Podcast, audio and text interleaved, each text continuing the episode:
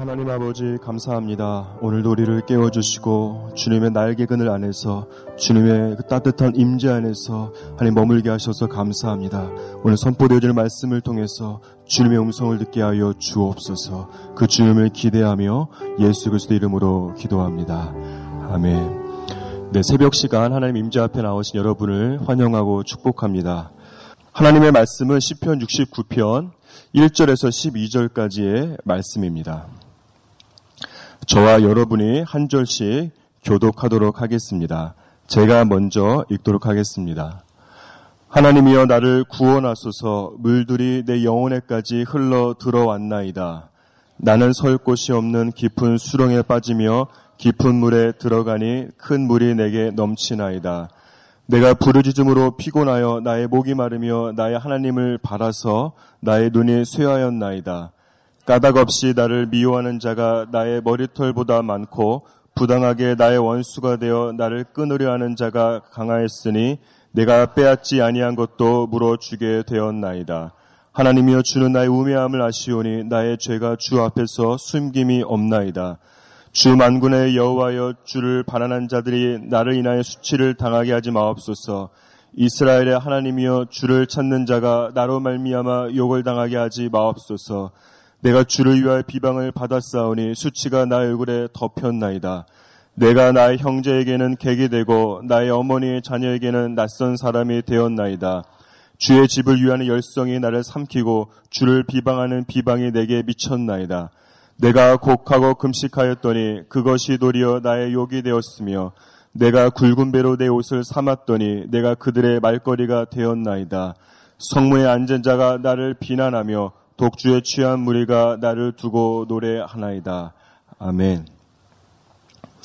오늘 본문 말씀은 크게 두 부분으로 나누어 볼 수 있습니다.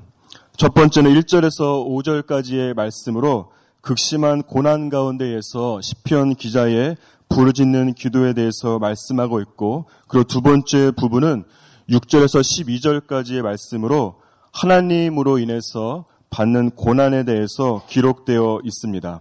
먼저 1절에서 2절까지의 말씀을 다시 한번 다 함께 읽도록 하겠습니다. 시작. 하나님이여 나를 구원하소서 물들이 내 영혼에까지 흘러 들어왔나이다.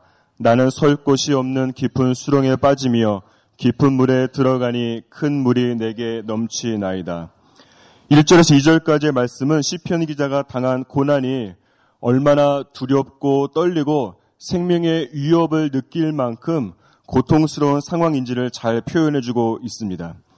1절에 물들이 내 영혼에까지 흘러 들어왔다는 것은 그 영어 성경으로 살펴보면 그 의미를 더 자세히 알 수 있는데 그것은 물들이 자신의 목에까지 차 올랐다는 것을 의미합니다.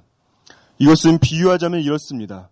마치 배가 전복되어서 바닷물이 선실로 아, 들어오는 것과 같은 상황입니다. 이 배가 전복되어서 선실로 피하게 되었는데 그곳에 갈라진 문 틈으로 물들이 계속해서 조금씩 들어오는 것입니다. 이 처음에는 발목까지만 미쳤던 바닷물이 어느새 자신의 목에까지 차오르게 되어서 이 몇 분 내로 물에 잠기게 되는 그런 상황입니다.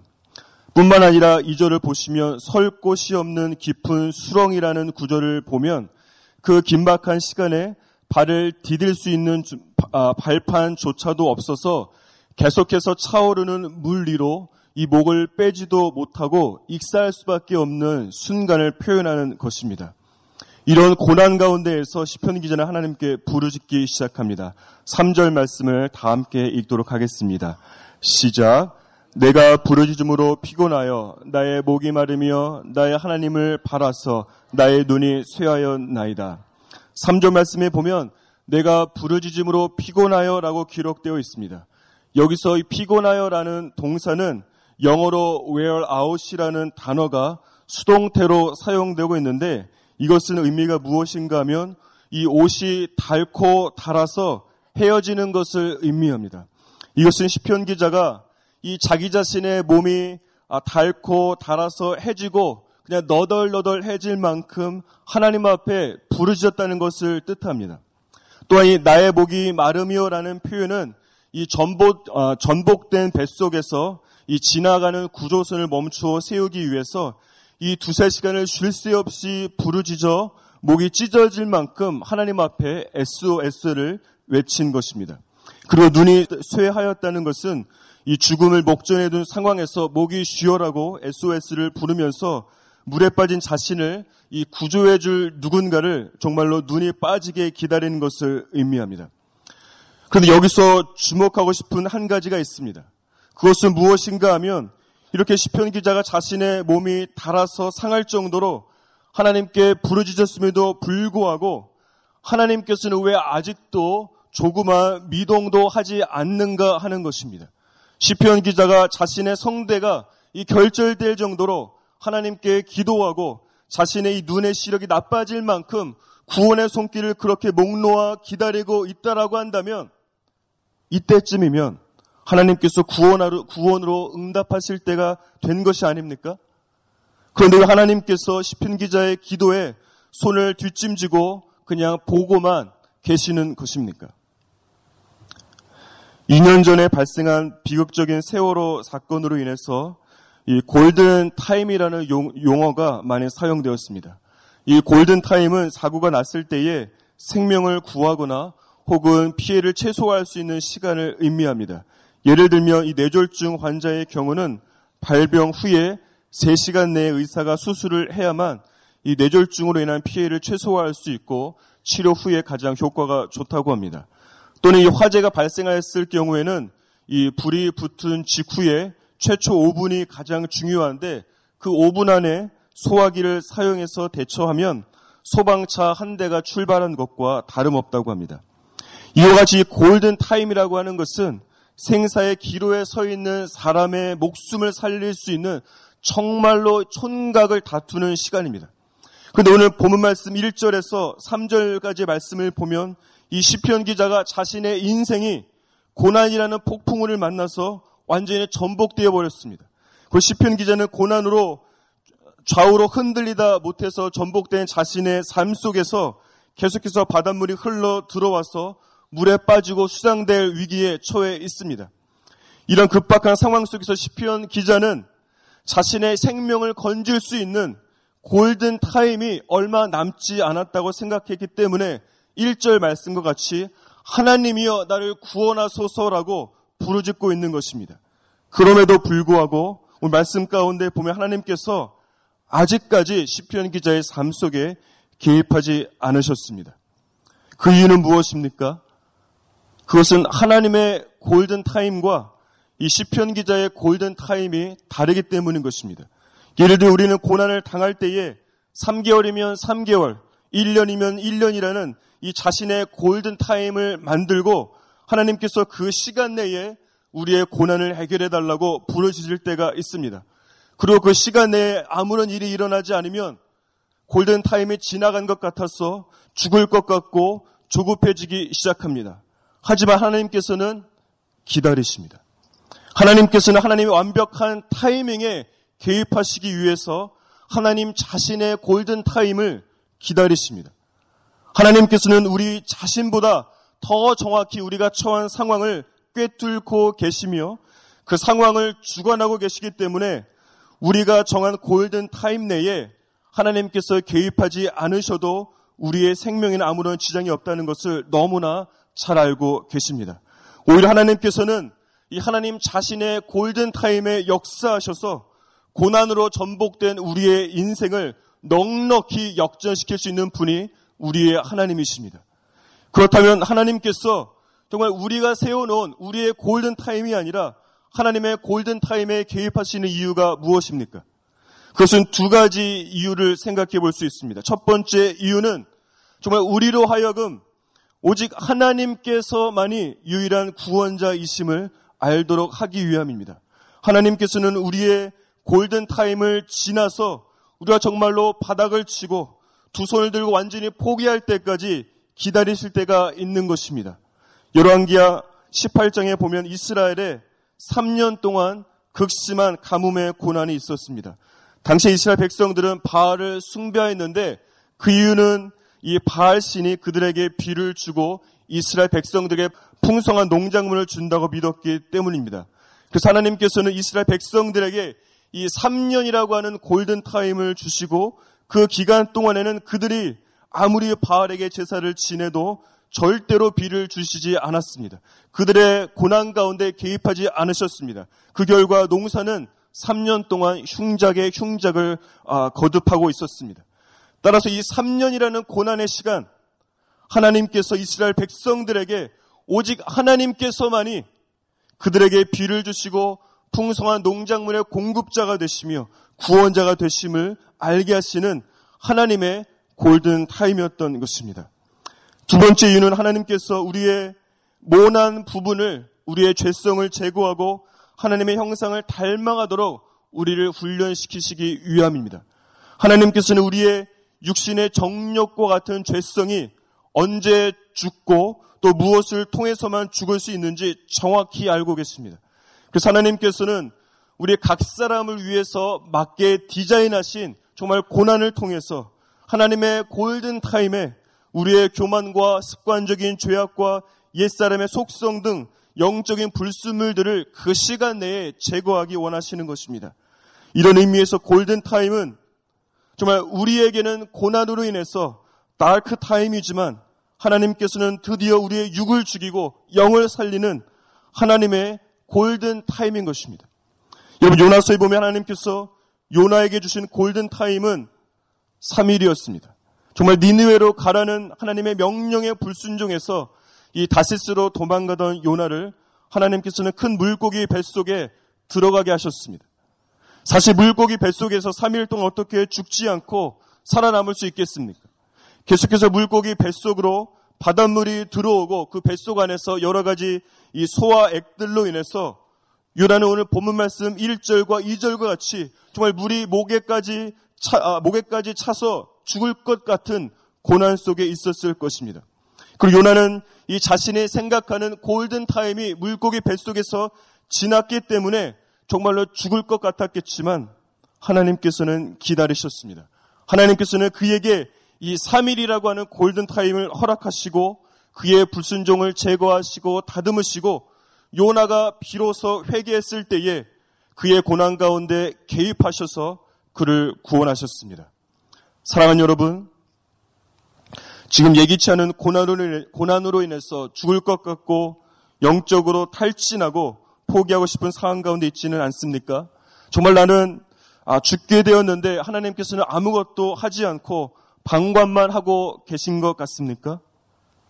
하나님의 골든 타임을 신뢰하십시오. 여러분의 골든 타임을 포기하시기 바랍니다. 하나님께서 뒷짐만 지고 수수 방관하는 것이 아니라 우리의 육신과 안목의 정욕과 이생의 자랑을 고난 가운데 제거하기 위해서 하나님의 골든 타임 안에 우리를 훈련하시는 것입니다. 뿐만 아니라 하나님께서는 우리가 그동안 무의식적으로 하나님 외에 의지하고 있었던 모든 것들을 제거하고 오직 하나님께서만의 유일한 구원자 되심을 깨닫게 하기 위해서 훈련하고 계신 것임을 믿으시기 바랍니다. 4절에서 5절까지의 말씀을 아, 다 함께 읽도록 하겠습니다. 시작. 까닭 없이 나를 미워하는 자가 나의 머리털보다 많고 부당하게 나의 원수가 되어 나를 끊으려 하는 자가 강하였으니 내가 빼앗지 아니한 것도 물어주게 되었나이다. 하나님이여 주는 나의 우매함을 아시오니 나의 죄가 주 앞에 숨김이 없나이다. 4절에서 5절까지의 말씀은 시편 기자가 하나님께 부르짖게 된 이 고난의 구체적인 모습에 대해서 말씀하고 있습니다. 4절 말씀을 보면 시편 기자가 자신의 머리털보다 많은 수의 사람들에게 미움을 당하고 자신이 그 사람들에게 무엇인가 잘못을 행하지 않았음에도 불구하고 정말로 아무런 까닭이 없이 그리고 부당하게 그들에게 눈에 가시가 되고 증오의 대상이 되는 고난 가운데 있음을 우리가 잘 알 수 있습니다. 아, 2년 전에 이 윤태호 작가라고 하는 그 작가의 웹툰인 이 미생이라는 작품이 TV 종편에서 방영되었을 때에 이 직장인을 비롯해서 수많은 사람들의 인기를 얻으면서 최고의 시청률을 올렸습니다. 우리가 아는 것처럼 이 미생, 미생 그 드라마에 보면 이 장그래라는 주인공이 이 무역회사의 신입사원으로 입사해서 겪는 희노애락을 그린 아, 드라마가 바로 미생입니다. 근데 그 미생 에피소드 가운데 구화를 보면 이 신입사원 장글에 입사한 동기인 이 안영이라고 하는 여자가 이 그의 직장 상사에게 정말로 아무런 이유 없이 까닭 없이 부당하게 미움을 받고 일은 하나도 하지 않고 사무실 청소를 도맡아서 하게 되고 심지어는 이 자신의 아이디어로 기한한 이 프로젝트를 직장 상사에서 직장 상사에게 빼앗기는 고난 속에 있었습니다. 그래 그때 그 상황을 보다 못한 이 안영이라고 하는 그 여자의 또 다른 입사 동기가 그 안영이라는 여자에게 이렇게 이야기합니다. 그렇게 당하지만 말고 너도 그 직장 상사를 그냥 한 번에 머리로 받아버리라고 말하는 장면이 나옵니다.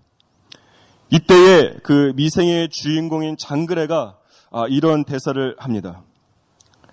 위험한 곳에 과감히 뛰어드는 것만이 용기는 아니다. 뛰어들고 싶은 유혹이 강렬한 것을 외면하고 묵묵히 나의 길을 가는 것도 용기다. 순인류에 대해서 역류를 일으킬 때에 즉각 반응하는 것은 어리석다. 상대가 역류를 일으킬 때에 나의 순류를 유지하는 것은 상대의 처지에서 보면 역류다. 그러니 나의 흐름을 흔들림 없이 견지하는 자세야말로 최고의 방어 수단이자 공격 수단이 된다. 이것은 쉽게 말하자면 이런 것입니다. 직장 상사가 자신을 아무런 이유 없이 미워하고 괴롭힐 때에 그 직장 상사를 정말로 받아버리는 것은 다시 말해서 이 역류를 일으키는 것은 어리석은 것이라는 것입니다. 왜냐하면 역류와 역류가 충돌해서 양쪽 모두 튕겨져 나가기 때문입니다. 반면에 그 직장 상사가 자신을 괴롭힐 때에 그 직장 상사에게 순종하는 것, 다시 말해서 순유로 반응하는 것은 자신에게 역류를 일으킨 그 직장 상사에게 오히려 역류가 되기 때문에 최고의 방어와 공격이 된다는 것입니다. 왜냐하면 그 직장 상사의 역류에 대해서 이 순유로 반응함으로써 그 직장 상사를 자신의 이 흐름 속으로 흡수해서 자신의 편으로 만들 수 있기 때문입니다. 오늘 본문 말씀 4절과 같은 상황 속에서 자신을 무고하게 고소하고 미워하고 죽이려는 사람들에게 영유로 반응하지 않고 받아 아, 머리로 받지 않고 순유로 반응함으로써 이 그 사람들로 하여금 자신을 오히려 사랑하게 만든 분이 계시는데 그분은 바로 예수 그리스도이십니다. 사랑하는 여러분, 우리는 이 세상, 세상 속에 살아가면서 가정에서, 학교에서, 직장에서, 사역에서, 혹은 선교지 등에서 정말 수많은 형태의 영류를 일으키는 사람들을 만나게 되는 것이 우리의 인생입니다. 그때 기억해야 할 것은 그렇게 영류를 일으키는 사람들에 대한 최고의 방어는 그들을 들을 그들을 정말 들이박는 것이 아니라 그들을 들이박음으로써 영류를 일으키는 것이 아니라 예수님과 같이 그들을 위해서 죽기까지 사랑함으로써 순유를 일으키는 것임을 반드시 기억하시기 바랍니다. 우리 마지막으로 6절에서 12절까지의 말씀 가운데 9절 말씀을 다 함께 읽도록 하겠습니다. 아, 시작. 주의 집을 위하는 열성이 나를 삼키고 주를 비방하는 비방이 내게 미쳤나이다. 9절 말씀에 기록된 주의 집은 하나님의 성전을 의미합니다. 그리고 주의 집을 향한 열성은 하나님의 성전을 향한 열성을 열정을 뜻합니다. 오늘 본문 말씀 시편 기자가 이 다윗인 것을 고려할 때의 그 성전을 향한 열정은 다윗이 하나님의 언약궤를 메고 미친 듯이 기뻐하면서 춤을 추고 예배하고 그리고 하나님의 성전을 건축하기 원하는 거룩한 열망이 있었다고 하는 것을 의미하는 것입니다. 그런데 여기서 생각해 보고 싶은 것이 한 가지 있는데 그것은 무엇인가 하면 다윗은 이 하나님께로부터 자신이 성전을 건축할 수 없다라고 하는 하나님의 말씀을 들었음에도 불구하고 이 하나님의 성전을 향한 열망이 끊이지 않았다는 것입니다. 뿐만 아니라 역대상 22장에 보면 다윗은 아, 그의 아들 솔로몬이 성전을 잘 건축할 수 있도록 오히려 많은 건축 자재를 확보해 놓는 것을 우리가 알 수 있습니다. 한마디로 이것은 이 다윗이 자기 자신의 성전을 건축함으로써 이 하나님을 위하는 사역 가운데에서 정말로 중심이 되지 않고 여러분 스포트라이트를 받지 못하는 것에 대해서 전혀 개의치 않은 것입니다. 그의 유일한 관심은 무엇인가? 성전을 누가 건축하든 상관없이 하나님께서 거할 성전이 그야말로 건축되는 것이 그의 유일한 관심이었습니다. 이런 면에서 다윗의 성전 건축을 위한 열정은 인간적인 열정이 아닌 것이에요. 그의 열정은 구절 말씀에 기록된 것처럼 하나님을 위한 열정이었고 그 열정이 자신을 삼킬 만한 해가 되고 사람들에게 모욕과 수치를 당하는 고난을 감수할 수 있도록 한 것이 하나님을 향한 진정한 열정이었습니다. 따라서 6절에서 12절까지 말씀 가운데서 우리가 주목해야 할 것은 정말 그 가운데 기록된 수치와 모욕과 비방과 같은 고난이 아닙니다. 우리가 관심을 기울여야 할 부분은 우리의 열정이 진정으로 다윗과 같이 하나님을 위한 열정인가 하는 것입니다. 다윗의 경우에서 볼 수 있듯이 지금 우리의 열정이 인간적인 열심인지 아니면 하나님을 위한 열심인지를 구별할 수 있는 기준은 이렇습니다. 지금 내가 하고 있는 이 사역을 통해서 내가 사람의 시선과 주목과 이 스포트라이트를 받지 못한다고 해도 그것이 상관없다면 그 열심은 다윗과 같은 열정이요. 하나님의 집을 위한 열정입니다. 지금 내가 담당하고 있는 사역이 정말로 한창 잘 되고 있고 사역의 절정을 치고 있는데 한순간에 이 다른 사역으로 이동되어질 때에 그런 사역 이동의 부르심에 예스로 반응할 수 있다라고 한다면 그 또한 인간적인 열심이 아니라 하나님의 집을 위한 열정인 것입니다. 왜냐하면 지금 내가 어떤 사역을 하는가가 중요한 것이 아니라 내가 어떤 사역을 하든지 간에 하나님의 집이 하나님의 성전이 주님의 몸 된 교회가 세워지는 것에 더 큰 관심을 가지고 있는 것이기 때문입니다. 사랑하는 여러분 오늘 말씀을 아, 맺도록 하겠습니다.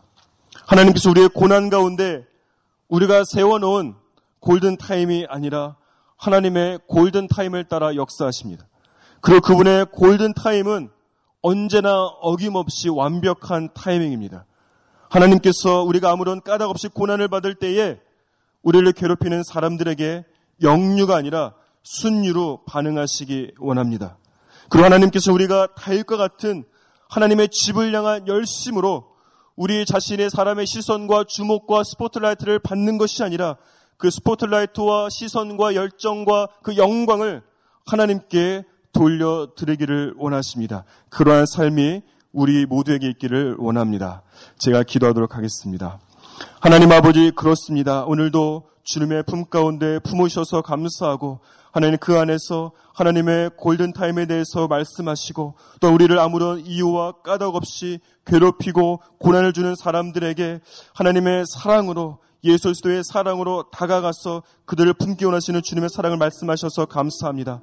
하나님 아버지 우리가 이 말씀을 듣고 잊어버리는 것이 아니라 하나님 말씀에 예스로 반응하며 우리의 삶 가운데 그 말씀을 살아낼 수 있도록 주님께서 그렇게 역사하여 주옵소서. 그 주님을 찬양하고 예수 그리스도 이름으로 기도합니다. 아멘.